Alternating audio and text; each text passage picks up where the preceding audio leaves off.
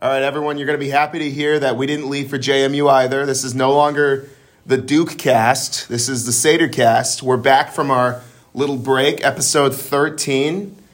Augie, how was your winter break? It was a great winter break. Uh, took in a lot of sports, saw some great college football games down the wire, but time to transition into what's going on this, you know, up end of the winter and the upcoming spring. So Yeah, we've had we've missed a fair amount of items on this show because obviously we weren't here. So we'll start with just wrap up the football stuff because we've been talking about football for so long now and saying we're done. It's not over. First of all, we'll talk about the good news in that Jalen Coker is a god amongst men. According to Brett Coleman, he is a quote unquote freak show at the Shrine Bowl. Had that great catch at the Hula Bowl, and I don't know. I'm hearing that he might get drafted, and it's not a might. I'm hearing he's going to get drafted this year. Yeah, I mean, it's hard to wrap up football when there's so much positive news being brought to the Holy Cross football team from last year. I mean, it's just day in and day out. It's You're not seeing- just Jalen too. No, CJ no. Hanson also got invited to the combine. So CJ Jalen. That's another guy who could Uh, get drafted. They are both invited to the NFL Combine. Luke Newman will be doing a fifth year at Michigan State. Eric Schoen, member of the podcast, Duke. will be doing a fifth year at Duke I University. hate Duke, but I'll allow it. I'm I'm kind of a huge fan of Eric Schoen to Duke, so I- I, am mean, very happy uh, about that one. I hate Duke basketball. We'll go Anyway, with that. yeah, that, that I can live with that. But I'm a Spartans fan, so seeing Luke Newman's announcement was like phenomenal. Yeah, and then obviously the biggest news of them all, uh, Matthew Sluka has made a decision. Yeah, what? Uh, after all of the talk, where was he going to end up? UNLV. He ended up in an interesting spot. I, I don't. mean, I it's don't, a fun one. I don't know if I see the vision, but I can sort of understand it. UNLV was a really, really good. They, they were good, but it's like you get well. So their quarterback mean, transferred. yeah, okay. Their quarterback, uh, Jayden Maiava, he transferred to USC. So Okay, yeah. So UN, so Sluka is stepping into a position where their quarterback left to go to the Trojans. So he has big shoes to fill. I think he can fill them, though. I, I think he can definitely fill them. And he's an athletic freak. yeah, obviously, a lot of the talk was why isn't Matthew Sluka going to go to James Madison like Bob Chesney? That that's a real surprise because they got Dobbs, they got Purdy, they got McMurtry, They Terrence got Terrence Spence. Spence, yep. Yeah, I, I don't get it. But well, so I think the reality was the quarterback who everyone thought was going to go came back, and so there was going to be a competition um, at JMU, and I think Sluka probably wanted to experience something different, and also wanted to give himself maybe a little bit of a better chance to have a starting role. And when he sees the UNLV quarterback go elsewhere, uh, he can step in as an experienced fifth year player and hopefully make an impact in the Mountain West, which is. Um, which is a really good league, and it has been a really good league for years. yeah, so I reached out actually to a friend of mine who has since graduated from Holy Cross, but used to play quarterback for the team, Griffin Weigel. Wiggle, Wiggle. I keep forgetting how to say it. Shout out Griffin. Um, but he was a little surprised by the decision as well. But he brought up there may be some NIL money involved. And I would not be surprised if he's, you know, NIL is a huge thing now. He's probably getting something. Well, he's already posted on Instagram. Sluka has that he has reached an NIL deal. I'm That'll forgetting with who yeah. it was. We can look it up. Or, um, but it is on Matthew Sluka's Instagram that he has reached an NIL deal. So, I mean, with NIL, it's just it's a whole new ball game. All these people, they, they're able to, you know, um, Yeah, he's being represented by Equity Sports now, so he will be getting paid. Yeah, and I think it's a really good situation for him. And he's he's got a big schedule next year. One of those games he's playing at Kansas, and I saw today that Kansas they announced that they're going to be playing four of their home games next season at Arrowhead Stadium, Which So, would be crazy. I don't know if the UNLV game's going to be at Arrowhead Stadium. They may um, reserve that for Big 12 play, which, by the way, Kansas is a really good program that we're going to be talking about, I'm sure, next fall a lot. I think they're a college football playoff sneaker next year. But Yeah, with the 12 teams, I think anything's possible. Exactly. That's yeah. what I'm saying, and they have really good offense. Um, but anyway, back to Matthew Sluka. Awesome opportunity for him to show himself to an FBS crowd that hasn't seen much of the ground game that he can provide. And you know, just a, congratulations and a big shout out to all of the uh, the seniors and the fifth years that that worked their butts off and are getting new opportunities. They whether it the completely deserve it, yeah. An FBS program or wherever it might be. Also, shout out to Bob Chesney for getting a significant raise and also getting the coach at the uh, group of five level, which, I mean, everyone's like, no, he's greedy. We miss Chesney. No, you don't take that offer, you're an idiot. That is something he needed to do. I think it was the right decision for him, his family, and he brought a lot of the assistant guys with him. We're gonna miss Coach D. Mike. We're gonna miss Caden. We're gonna miss everybody who left. Scott James is gone now too. But Dan Curran brought back in, uh, well, not brought back in, brought in by Kit Hughes from Merrimack. That's probably a, as good of a hire as they could have made. You know, everybody seems to love the guy so far. Yeah, I think that's probably a conversation we should dive in deeper to. Maybe we should probably get into do a podcast in the future, kind of dive into the Dan Curran era of Holy Cross football. Absolutely. because that's probably an, a very interesting point for me to to talk about, and we'll get into that soon. So stay tuned for that. But huge congratulations to everyone moving on, and uh, maybe just maybe that's a wrap up of football for this calendar. I year. don't know when Jalen Coker has a like an eight catch, 152 touchdown Shrine Bowl, It's a two. It's a twelve And month. And- it's a twelve month sport. Isn't and it? CJ Hanson doesn't record a single sack, then I think we'll talk. Yeah. So, basketball season is officially back uh, on the hill. Obviously, they were playing games over break. For the men, it was a lot of stuff to forget about. Unfortunately for them, they did beat Lehigh, but excuse me, they lost to Lehigh. They they beat Loyola. L teams in the Patriot League are just fun. But before that, they hadn't won a game in 2024. So that's pretty rough for them. The women, on the other hand, are an elite squad. So there's your fun little super, super small summary of what just happened over break, but the woman didn't lose at home.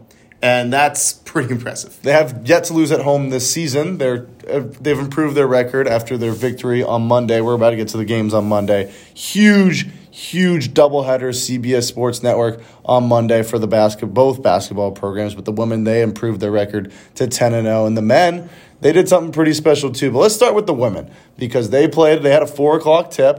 You don't see that very often. It's, Yeah. normally, it's normally home and away. Well, obviously, we can also mention that it was a nationally televised doubleheader that the school wouldn't stop emailing us about. Which is I- a good I thing. mean, yeah, I got like 20 emails, including one from my class dean, like, go to the games. And I was like, I have to work a camera there. So, yes, I will be there. We'll, we'll talk about me doing that later. Mm-hmm. Yeah. But yeah, I wasn't there for all the women's game. I showed up at the tail end, and it just looked like more of the same for them dominance on and off the court. I was at the women's game, and it was just a really balanced attack led by senior point guard Kara McCormick. She was just facilitating the offense, doing a fantastic job of slowing down the pace when it needed to be slowed down, speeding up the pace when it needed to be sped up, and it was just really, really well done. She's a leader on this program, and it's really good to see her hard work paying off. Another name I want to mention who's been playing very well and played well in the 61 to 50 victory for the uh, Holy Cross Crusaders over the Boston Terriers, which was a rematch of the Patriot League championship for won that year. one? And Holy Cross went into Boston and won that game. But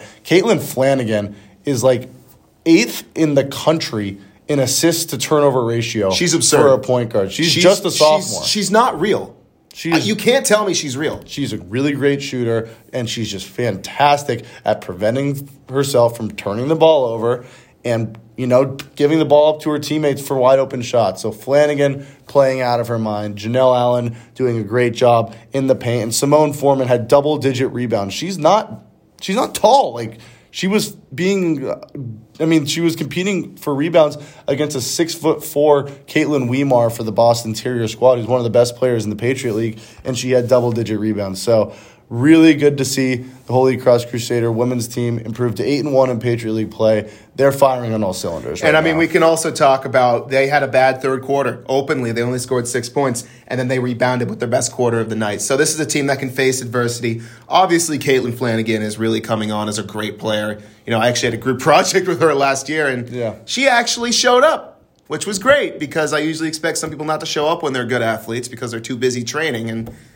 so there's a little fun fact. but she is Flanagan. getting it done on the court as well. Oh yeah, she's sure. totally getting it done. And we can also talk about Lindsey Berger, who didn't start the game, but still put up 25 minutes, and she's just huge. You can't get around her, and she's an athletic freak as well. Yeah, she just comes off the bench and you know is just a great defensive presence for these Crusader team. But there's one name we haven't mentioned yet, We'll mention her in a bit. and we're going to mention her in a bit. Well, you'll be mentioning her in a bit, or me, depending on when Sarah tells us. All right, we'll talk now about the second game, which uh, you may have seen on Overtime and the New York Post and everything else, because congratulations to the Holy Cross men's swim team for becoming the most famous team on campus, even during a basketball game. Would like to just shout them out.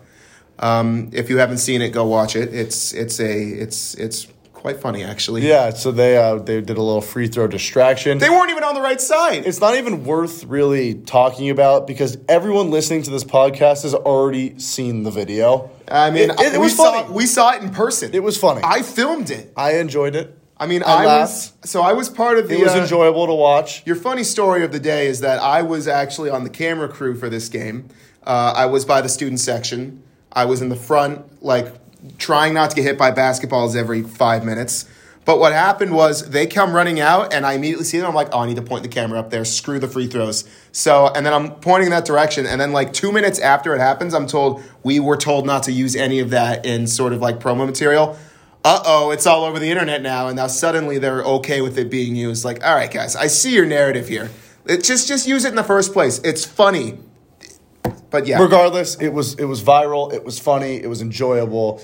But You know what? Let's talk about the game. What wasn't enjoyable was that first half from the Crusaders because they came out. They couldn't buy a bucket if they tried. Everybody was missing shots, and they were visibly frustrated. The bench was dead silent.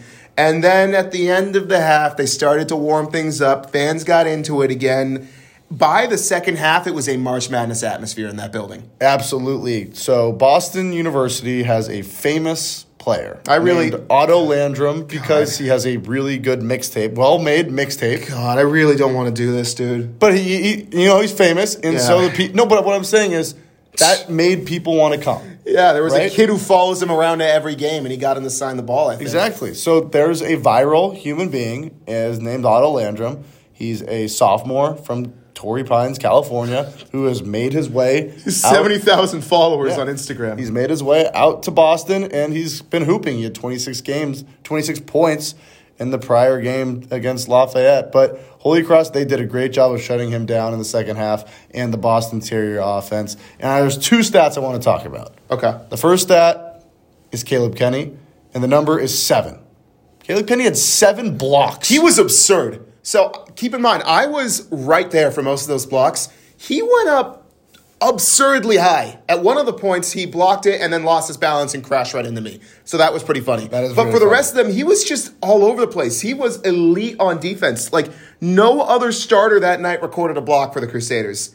So that he just had seven. he's he's a forward. Like what is what is he doing back there? The second number I want to talk about is 18, and Yeah. that was Khalil Singleton off the bench. I mean, we- making just the most, the biggest impact we've seen from this Holy Cross basketball a, team he had all a season. really hot streak for about five minutes where nothing he did missed, and he was a key turning point in that game. and the place went bonkers. That was the loudest I'd ever heard the Hart Center. He hit one three, and then he just had the coldest celebration, and everybody behind me was just losing their minds. and then what did he do?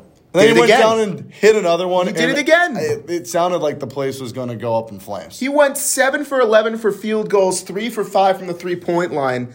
That is elite. His last three was a bomb. No, too. it was beautiful. And By the way, Bo Montgomery, welcome back. yeah, that was a great. welcome great back for see 15 him. points. He got relegated to the bench for this one, but welcome back, Bo. We needed that. And you know what? It was a huge win for Holy Cross basketball. Something to build off of moving forward. You never know what can happen in Patriot League play. They have an opportunity to get back in it with a win like that. They're up to three wins in the conference. Let me check never- the standings you're here never- real quick. never- I'm pretty sure they're sixth. Yeah, you're never dead and you're never out of it. So you have to keep fighting regardless of how bad it's been. You know, they have they're Boston's They're- 3 they're and not- 6, yeah. Holy Cross is 3 and 6, Lehigh's 3 and 5. You get on a little hot streak and all of a sudden you're in 5th place in the conference. So, You could do something. There's always an opportunity to do something, and it's going to start with Caleb Kenny on the defensive end, and maybe just continuing to get Khalil Singleton involved in the Ride, ride the hot hand and the neon sneakers. But one thing I want to say right before we go is, man, I need to continue focusing on working on those free throws late in games because that was painful. it got close and everyone's heart skipped about seven beats. If they lost that game, I might never have gone to another basketball game. Here. It- it was- that was just painful to watch at the end, but they won. but they a won, win is a win. and a win is a win, no matter how good, bad, or ugly. So before we head on to the next part, which is quite exciting, um, we want to go back to that one player on the women's team we haven't talked about yet, which is obviously Bronagh Power-Cassidy. The Irish woman herself sat down and we got to pick her brain a little bit. So I remember when we said only one of us would be doing the interview, and it turns out we're both here, so that's great. Uh, joining us now, uh, She doesn't really need an introduction, but I'm gonna give her one anyway. Uh, it's Bronagh Power-Cassidy, Holy Cross Women's Basketball. How you doing today, Bronagh? I'm doing great. Thanks for having me today. Well, thank you very much for being here. And just if you could just start off by telling us and our listeners a little bit about yourself. And obviously, there's a the, the fun story is that you're from Ireland. Um, and you've come to Holy Cross um, from uh, across the pond. But if you could tell us a little bit about Ireland and just a little bit about yourself in general. Yeah, so like you said, I'm from Ireland. I grew up in Dublin, which is the capital. Um, I moved to the US when I was 18. I, I did a year prep school, but I just have one sister and we kind of both followed the same path. She she's two years older, but she moved over. She went to prep school for a year, then went to college, and I kind of just followed her footsteps and went to prep school, wound up at Holy Cross, and that's kind of how, how I'm here right now, yeah. Well, uh, yeah, Yeah, what- no, I, I can hit. Go I can for hit it. you with this one. Um, obviously, Ireland's a very popular study abroad destination here. Anybody listening right now might be thinking about going abroad. That specifically Dublin, I believe there's a program there. What's your favorite thing about it? That's a tough question. I mean, I'm biased. Dublin's the best place in the world. I think it's just kind of an Irish culture hub. It's like it's a city, but it's just like very lively. There's a lot of things to do, um, but it's also like so close to the sea. 20 minute drive and you're in the middle of the countryside. It's just kind of like the perfect spot in Ireland to kind of get a taste of everything. Um, and I'd really recommend anybody go. Uh, I, I think it's great. So I want to hear a little bit about your recruitment process. Obviously, you said you did a prep school or prep year here in the states, um, but how did kind of Holy Cross reach out to you, and what was your recruitment process like? Um, I think mine was probably very abnormal for most recruits. I moved over uh, to do a post grad year, and then kind of immediately that's when my recruitment started. I just had open runs and practices in September, and then I was just fortunate. Some of the Holy Cross coaches had heard like, "Oh, come to a practice, see what this Irish girl's like," and then they they liked what they saw, and they kept coming to practice. And then I think I got offered around November. Um, I came on my official visit, and Holy Cross, the, the coaches actually flew out my parents and surprised me on the visit. Okay, well, that's- awesome. That's how to sell your college. Oh my god. Yeah, that's fantastic. yeah, yeah, they, they sold me for sure. Uh, and then next thing you know, I, I was committed uh, over Christmas, but then COVID happened. So then I had to fly home. And then I was just kind of waiting to, like, I'd only been on campus the once, and that was for my official. And it was mid season. Like, I caught a game uh, they were playing at home. Uh, so, yeah, it was definitely abnormal compared to a lot of other recruiting processes. And especially my teammates, they'd all committed to Holy Cross, like, a year or two prior to Right. me even being kind of offered. Right. Uh, but yeah, it, it worked out. Yeah, Awesome. I mean, did COVID really throw a wrench into things, or was it just annoying? um, I was fortunate that COVID happened after my recruiting. So like I was right before that. COVID kind of just hit that April, and I'd already committed, and everything was kind of a done deal. But you know, that just meant I didn't really finish out the post grad year. I was kind of home, and then I didn't know what to expect when I came out for my freshman year because it was completely different. We had a completely altered season. I didn't really know much. I'd only ever been at prep school, so then flying back in with COVID and kind of all those regulations, I was kind of just thrown into it. But it was good. It was good. It's crazy that that happened. Well, yeah, that's awesome. We're happy to have you here. I know the women's basketball team's happy to have you here. Let's talk about last year first. The March Madness run, obviously uh, something that you dream of, I'm sure. Can you just tell us about how that experience was for you and kind of what that meant to you? Um, honestly, last year it was incredible. I think going into it, we were definitely the underdogs. We lost a huge senior class. Um, and I think we had something to prove both to ourselves, but kind of to the league as well. We wanted to show that we were still a good team, like we could compete. And so I think just really playing together, uh, we kind of just fought it through. And I think each game, like throughout that season, we just kept getting better. And then, you know, anyone playing basketball growing up, you dream of going to the tournament. And so, like, to make that dream a reality was crazy. I mean, just everything that went into it, it's kind of like, whoa. Like, even just having the selection show, you're sitting there like, oh my Right. gosh, this is real. Like, we Right. actually did it. Um, and then going down to Maryland, like, that was surreal. Even just being in that arena and their facilities and just getting to see it, it was such a cool experience. So I think, like, it just, it's what everybody dreams of. But when you do it once, then you just want to keep doing it again. So that's where we're at right now. Absolutely. And, you know, let's talk about doing it again. And that starts with the home court advantage that you guys have had this year. Obviously, with the victory on Monday against Boston, your home court, uh, your record at home improved to ten and zero. What is kind of playing at home and that home court advantage? What does that mean to you? Um, honestly, I think I'm fortunate with the team we have right now, and we're all kind of on the same page. And for me, just playing at home means playing with pride, and like that goes through our whole team. I think we just want to defend the Hart Center and like especially make it an environment that teams are kind of stacked against us. And like, Right. I know the past couple games, like I gotta shout out everybody who's come to the games. Like they've made it such an amazing atmosphere, and like I wouldn't want to be any any team on the opposing bench in the Hart Center when it's packed like that. Um, but yeah, no, I think just as a team, we take a lot of pride in being able to like play well at home and like get those wins, and it means a lot now. But it's just kind of every game right now matters to us, and especially when we're playing at home. Yeah, obviously Monday for both games really was probably the most packed I've ever seen the Hart Center, the most energetic. It was a March Madness atmosphere. It was absurd to be there, and uh, so hats off to you guys first of all for taking the W against BU.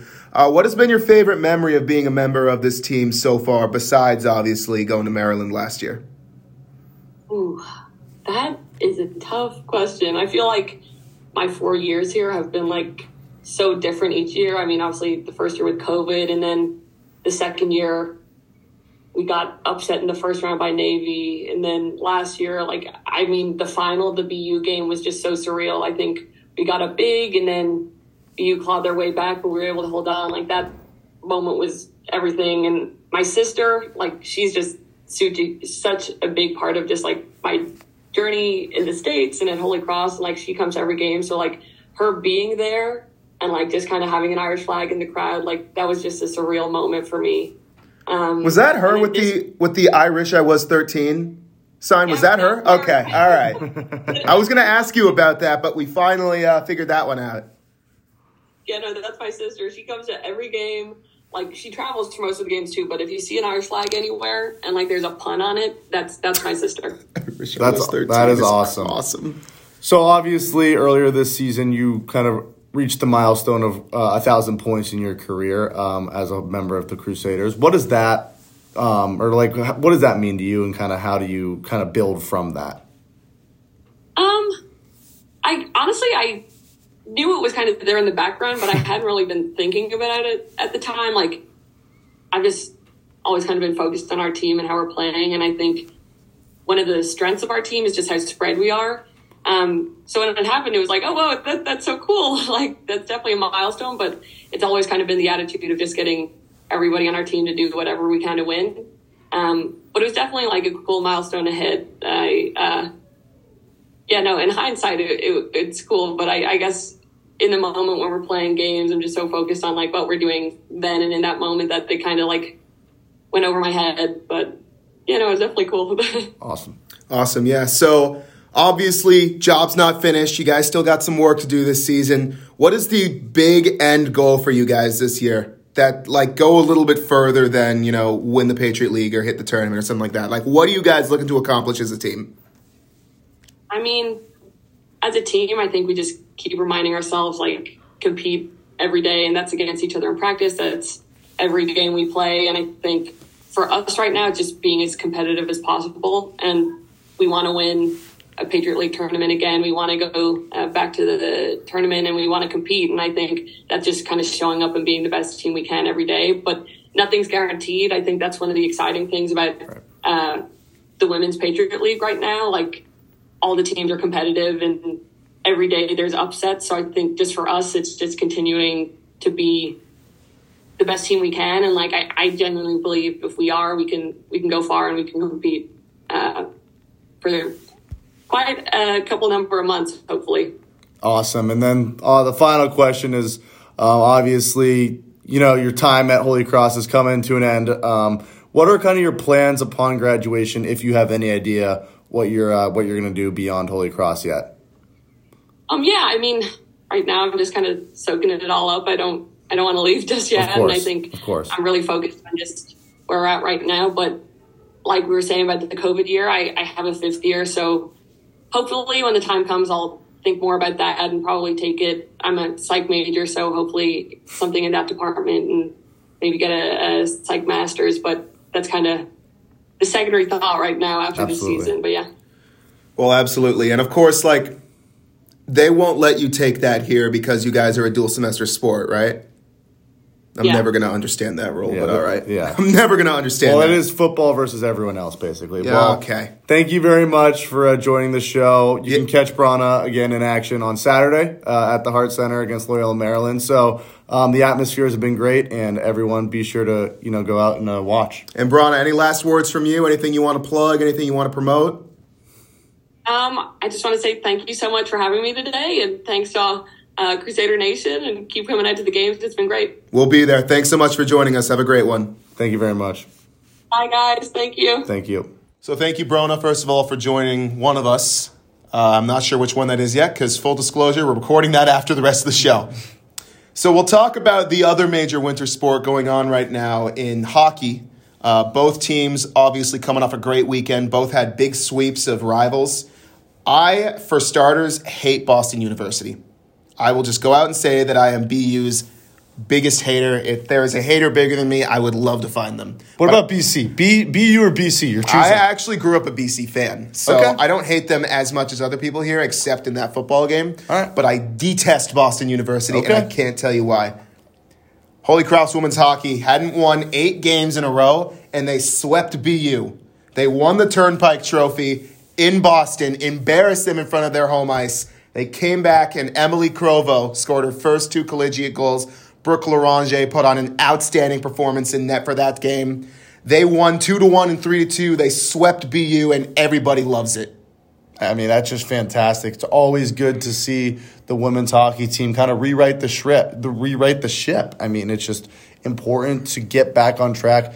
We've mentioned multiple times how difficult of a, comp- of conference that they're in. The Hockey East is just daunting. It's- I mean, right now they're 7 16 and 2, and that's light years ahead of where they were last year. Absolutely. So this is a team that is still improving. Now, they have lost a lot this season, unfortunately. Uh, they just lost Gracie Johnson to an ACL injury. Uh, Mackenzie King is out for a while. Uh, a couple other players are gone and won't be coming back. So, I mean, it's it's rough what they're going through right now, but they are overcoming the adversity. They had three centers on the depth chart and one against BU three to two. That's that says a lot about who they are as a team, and they're tough, they're gritty, and they got a back to back at UVM coming up this weekend up in Burlington. You can catch those games on ESPN Plus. I will not be there because I don't want to go to Vermont. yeah, I feel like it's that's a pretty tough trip right now. They're leaving tomorrow morning. We're recording Yeah. this for context on Wednesday afternoon, and they are leaving a straight up whole day before. So that's that's a rough ride. Yeah, at Burlington, there's no shortage of snow from uh, Worcester, Massachusetts to Burlington, Vermont. So safe travels to the women's hockey team and best of luck against the Catamounts this weekend. That's a great mascot. Yeah, it's a great mascot, but yes. So while the women's team is away, the men's team will get to play a back to back at home up against Air Force, who are for some reason in the Atlantic, even though they play in Colorado. That's but a fun one. That's a fun game, and we can talk about it even being more fun as they're currently riding a hot three game streak. They beat Sacred Heart at home five to two, and then they went to Erie, Pennsylvania, and swept Mercyhurst. Which I mean, you got rivals like that, you need to get hot against them. Jack Ricketts with a hat trick. He got hot. Jack Stockfish is an outstanding player. He's only a freshman. This team is getting hot at the right time. I mean, it's one thing to go make a trip and win two games. It's another thing to go make a trip to Erie, Pennsylvania, and score 10 goals in two games. Uh, that's nonsense. Just fantastic offense for the Holy Cross hockey team and, you know, just dominant performance over an opponent in Mercyhurst who's no slouch. I mean, Mercyhurst is not a bad team. I so- remember my freshman year, they came here and absolutely wiped the floor with us. like they're 7 15 and 3 but they're not a bad team. They have five wins in conference play. Holy cross now up to 9 9 and 3 in conference play. So they're firing on all cylinders right now. 14 11 and uh, 4 overall they're receiving votes to be ranked They are good, and they are getting even better. They're third, I believe, in the Atlantic at the moment. They have a chance to keep doing that if they win a couple games against Air Force. Then it's Sacred Heart, and then Bentley, and then the tournament starts. yeah and i mean air force it's it's always hard when you're changing time zones traveling across the country for a game. It's hard. I mean, Air Force is they're changing two different time zones, so um, obviously they're a pretty good program over there. The Falcons are, but it'll be interesting to see how they adjust as they come to the Hart Center. And obviously, if you're listening to this, there's no reason to not show up to those games this week. And I'll tell you exactly why. Because game one is their Koozie Cup match, which every single sport here has. It's a confusing concept, but the Koozie Cup is essentially each team can win it every year. They'll it's just based off like academic performance as well as fan turnout and a couple other things. I think you know more than I do about it. But show up to that game so they can win it if uh, they want to win it. Their second game uh, actually, you speak first. No, no, no, no. no go ahead. I, I, insist, August. Anyway, I was just gonna say, yeah, the Koozie Cup is just a fantastic way of getting people from all different teams to go support um, to go support a fellow team on campus. So. I'm I'm extremely excited to see how the hockey team performs with a really what I would imagine to be a really really good crowd. I will weekend. not be able to be there unfortunately because I'm leading a retreat.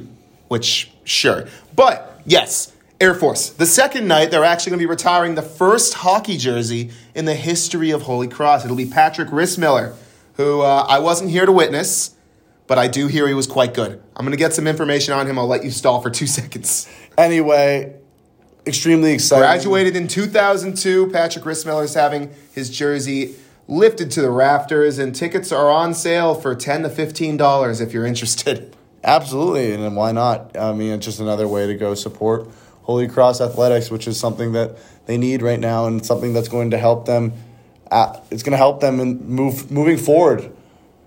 And of course, Patrick Rissmiller, who I actually just learned played in the NHL. So there's another cool thing. I'm learning uh, things as we go through the podcast. But yes, Patrick Rissmiller is going to have his jersey raised to the rafters and he actually did post grad year at the Hill School before attending Holy Cross. I am just losing my mind right now. I thought that said the Hill as Holy Cross, and it was just not what I thought it was.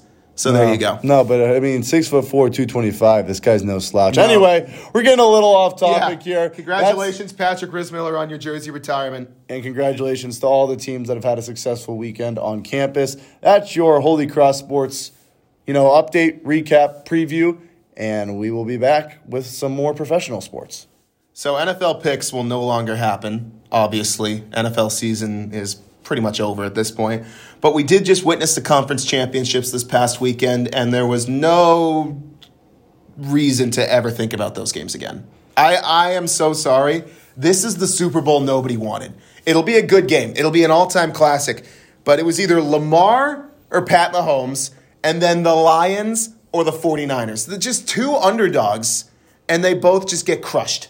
It's just disheartening. Yeah, I mean, I mean, I think the Ravens were actually favored. I think the Ravens, the Ravens were, were favored, team, but, but, the playoff Lamar is playoff Lamar, and he showed up in full force. Yeah, he it, did not. He did not prove his haters wrong this postseason. He no. had a good game against an overachieving Texans squad who will be back, but then you go up against a really good Chiefs team who have been catching steam as of late, and Hero ball on every play, only eight runs the whole game. Todd Monken, what was that game plan? Yeah, I don't What were they doing? I don't know what the story was there.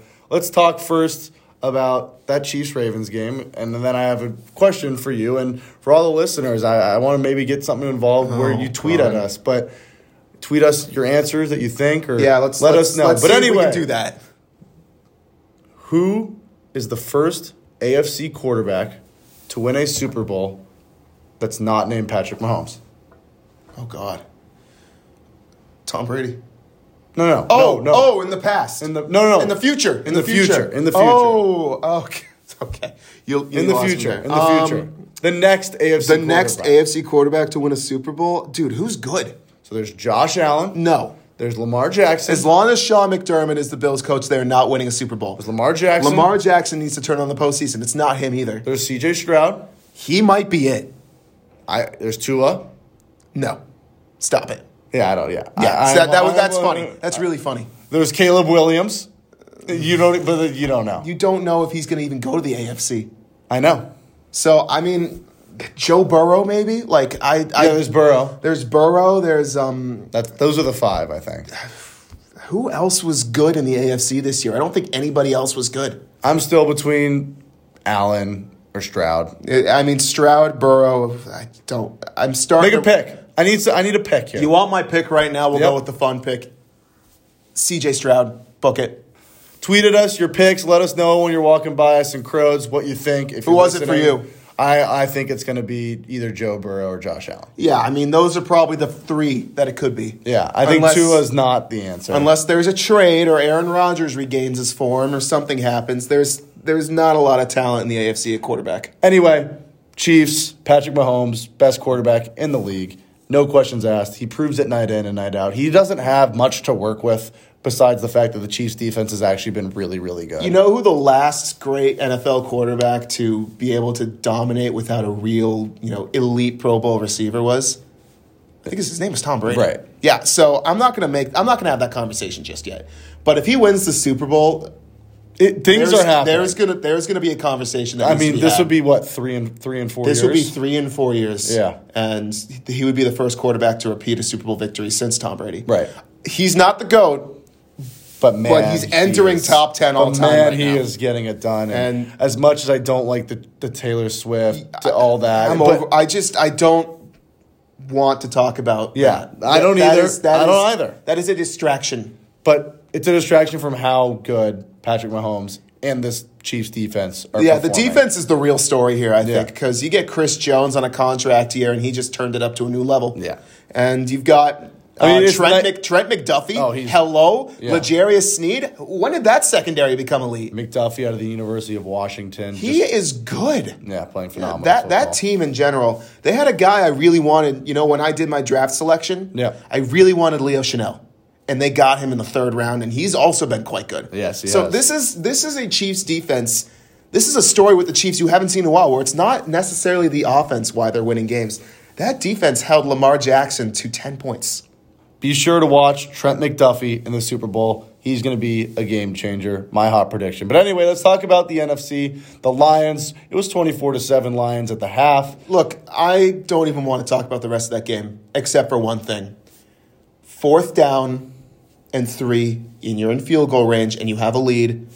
Take it to three scores. Yeah. Dan Campbell, what are you doing? I love the guy, but you can't do that in the conference championship. I agree. That is a regular season play call. Yep. You need to go to the Super Bowl, and that's your that's your decision. Yeah. And Josh Reynolds, by the way, I'm not forgetting about you for dropping that. It was that bad- it was horrible. That was a bad drop. Not not bad, But- probably one of the worst drops. That looked a little Tony. history. Looked a little Tony. Tony was just all. He's, Yeah. he's all He's- out of he sorts. sucks. He's not hurt, by the way. He, wa- he wanted everyone to know that. I just, God, he's a prima donna. Yeah. He anyway, uh, the uh, Niners and the Chiefs will be playing in the Super Bowl. We're not going to make predictions just yet because But, we have yeah. another week to talk about. I do want to talk about one more yeah, thing, though. I'm a let's hit it. little bit tired of the Brock Purdy hate. I'll be real with you. Is he the best quarterback in the league? Not even close. But people are like, oh, he doesn't deserve to be there. If he was really as bad as people say he is, yeah, he misses wide open passes. But then he has that playmaker ability to extend the play on third down. He's not as bad as people say he is. I think he's actually probably in the top half of quarterbacks in the league. Could even be top 10. Not an MVP candidate. But you can have all the best talent in the world, but then you're like, why didn't the Bengals make the playoffs with Jake Browning? Right. It's because Brock Purdy's a solid quarterback. No, he gets league. the job done. He gets the job done, and that is what you need sometimes. Absolutely, and I think that was something we can touch more on next week. Uh, we're gonna have a real Super Bowl preview episode next That's week. That's gonna be So big. It's gonna be big, and it's gonna be exciting. So we're starting a new thing now that we can't do NFL picks. We're going to analyze an NBA team each week. Uh, I would like to do this with hockey at some point, but they are on the All Star break, and considering some of the stuff in the hockey world right now, I'd rather not talk about it. So we'll talk about basketball instead, which at best is great and at worst is hilarious. And I would love to do a five minutes on Thanasis or Darvin Ham, but we can't do that because we need to actually talk about good things. Yes, we do. Let's talk about the best team, I think, in the entire league at this point is the Boston Celtics. And we're just going to do a quick little deep dive into what's been going right for them this year. They currently sit top of the East, 37 and 11. They are a couple games ahead of the second place Milwaukee Bucks. And they're a good team. You know, people are like, oh, they're going to take a step back. They got rid of Marcus Smart and Time Lord. And I do miss Time Lord. I love the guy, but oh, they got rid of everybody. Blah, blah, blah, blah, blah. Joe Mazzulla can't coach.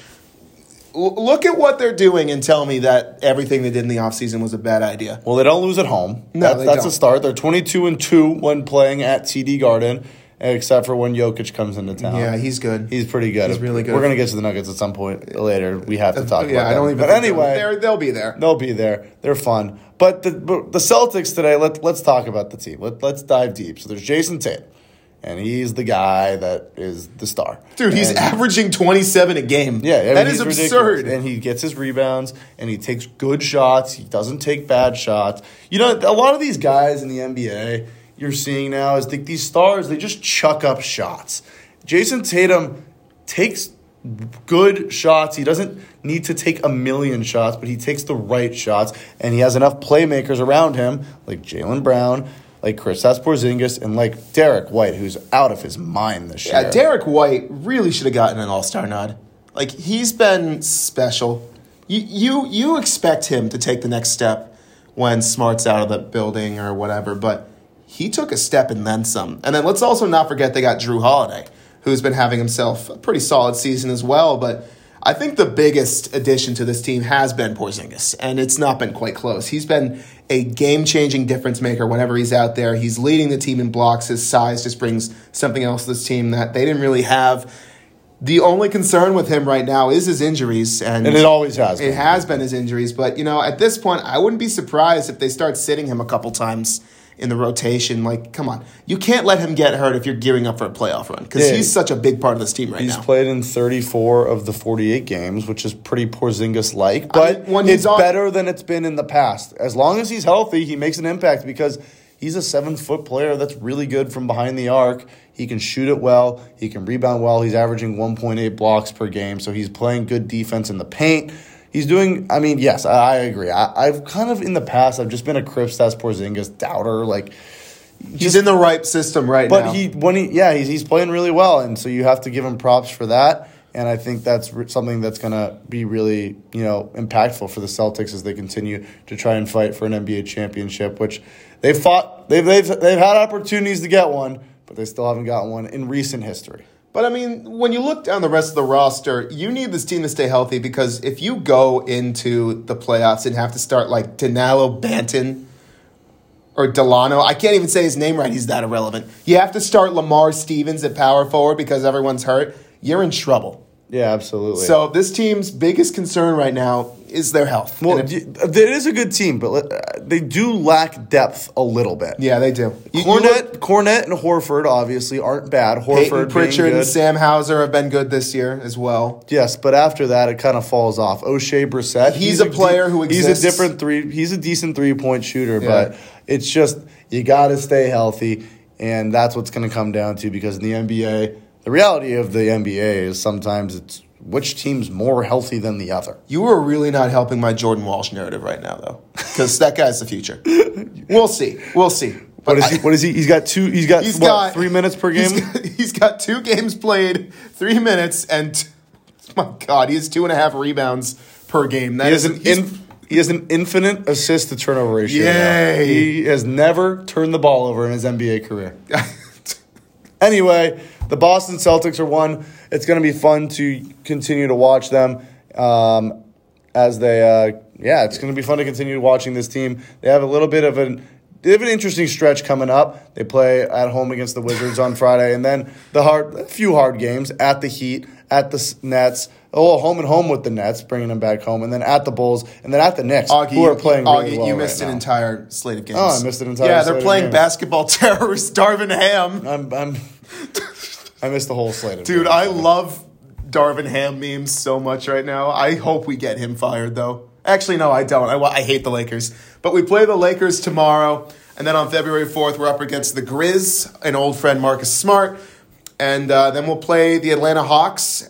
Then, then it's the Wizards and the Yeah, Heat. then then everything I just Then said. everything you just said. The big game is against the Lakers, and the big thing for the Celtics, and the moral of the Celtics story is stay healthy, and you're going to have a really good shot at an NBA championship this year. hey, if the Lakers play tomorrow, then they don't really have to guard Taurean Prince, right? Because he's just bad.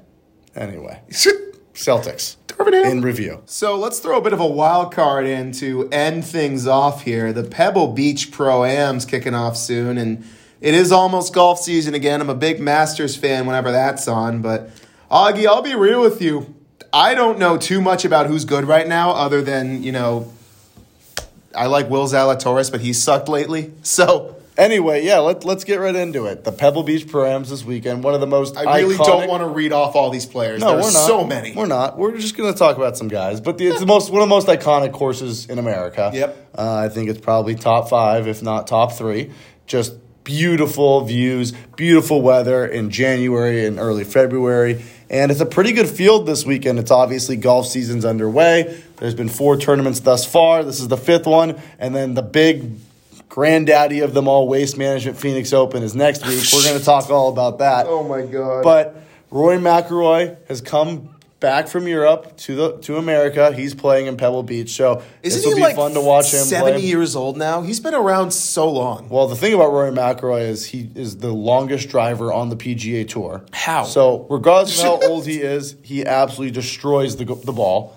Um, but anyway, it'll be fun to see him play at Pebble Beach. It'll be fun to see defending champion or uh, reigning champion uh, Justin Rose. He's back at Pebble Beach, and obviously a few big names like Scottie Scheffler, one of the best players I've ever seen hit a He, golf he is fun to watch. Uh, he's going to be playing at Pebble Beach alongside um, Ben An, who is a fun player I want to talk about really quick because he is top 10 just about every week and he's never won on the PGA Tour. So I think Ben An is a name to watch out for this week as someone who's going to watch. what are the stats of win. that? Like how how how often is he finishing top ten and not winning? like almost every time he's And how many events has he played in? Do you think? I think he's probably three years in. Ben An. That's absurd. Yeah. What are the? I'm not a stats guy, but that is absurd. Anyway, a few other games. While we look up Ben An, a few other um, names to talk about. Another guy I think is going to have a really, really good week is Jordan Spieth. He seems to always perform well when heading out to Pebble Beach. And Justin Thomas, he's played really, really well after a disappointing year last year. He's kind of turned it up this year. He's already got two top tens in 2024. This guy. Yep, and a runner up. Oh my word! Five runner-ups, three third place finishes, 13 top five finishes, 24 top 10 finishes. And that's that's zero a lot. Of, PGA Tour wins. that that's a ton of events still. so. Ben An He's made 14 million dollars. That's crazy. and never won. Never won. He's due. This is the week He's for Ben. On or Jordan Spieth. Those are my two picks for Pebble Beach. And man, if there's no NFL on Sunday, sit back, relax, and enjoy the show because Pebble Beach on a Sunday, there's nothing like it. I want a protein shake merchant Bryson DeChambeau. No. I know. I'm, I'm. I, I will say we can get into it later, but I do miss you know the guys from LIV being in the PGA Tour because there's a lot of guys over there: Dustin Johnson, Brooks Koepka, Phil Mickelson. They're just fun to watch. So Yeah, they are. I miss I, I miss them all being together, but um, Unfortunately, uh, mergers are mergers are yeah, still being talked about. Dumb. Anyway, that's gonna wrap it up. We're gonna have more college basketball on the horizon because that's heating up. Oh, boy. Duke UNC this weekend on Saturday. Go Hu- UNC. Houston at Kansas and Tennessee at Kentucky. I just all on yeah. Saturday. I hate Duke. Thank I- you. Yeah, so it's going to be a very, very fun Saturday of college basketball. We'll break that all down next week. Again, thank you to Bronagh Power-Cassidy for joining the show. Really appreciate. Also, quick shout out Yeah. before we finish to Sarah Kirkpatrick. We've never mentioned her on the show before, but without you know SID Sarah, we don't get a lot of these interviews. So she has been phenomenal in helping us get this going. So thank you, Sarah. Uh, and yeah, that's about all I got for today. Yeah, we'll be back next week. Super Bowl preview edition of Sadercast. So long for now. This is Augie and Ben signing off. See ya.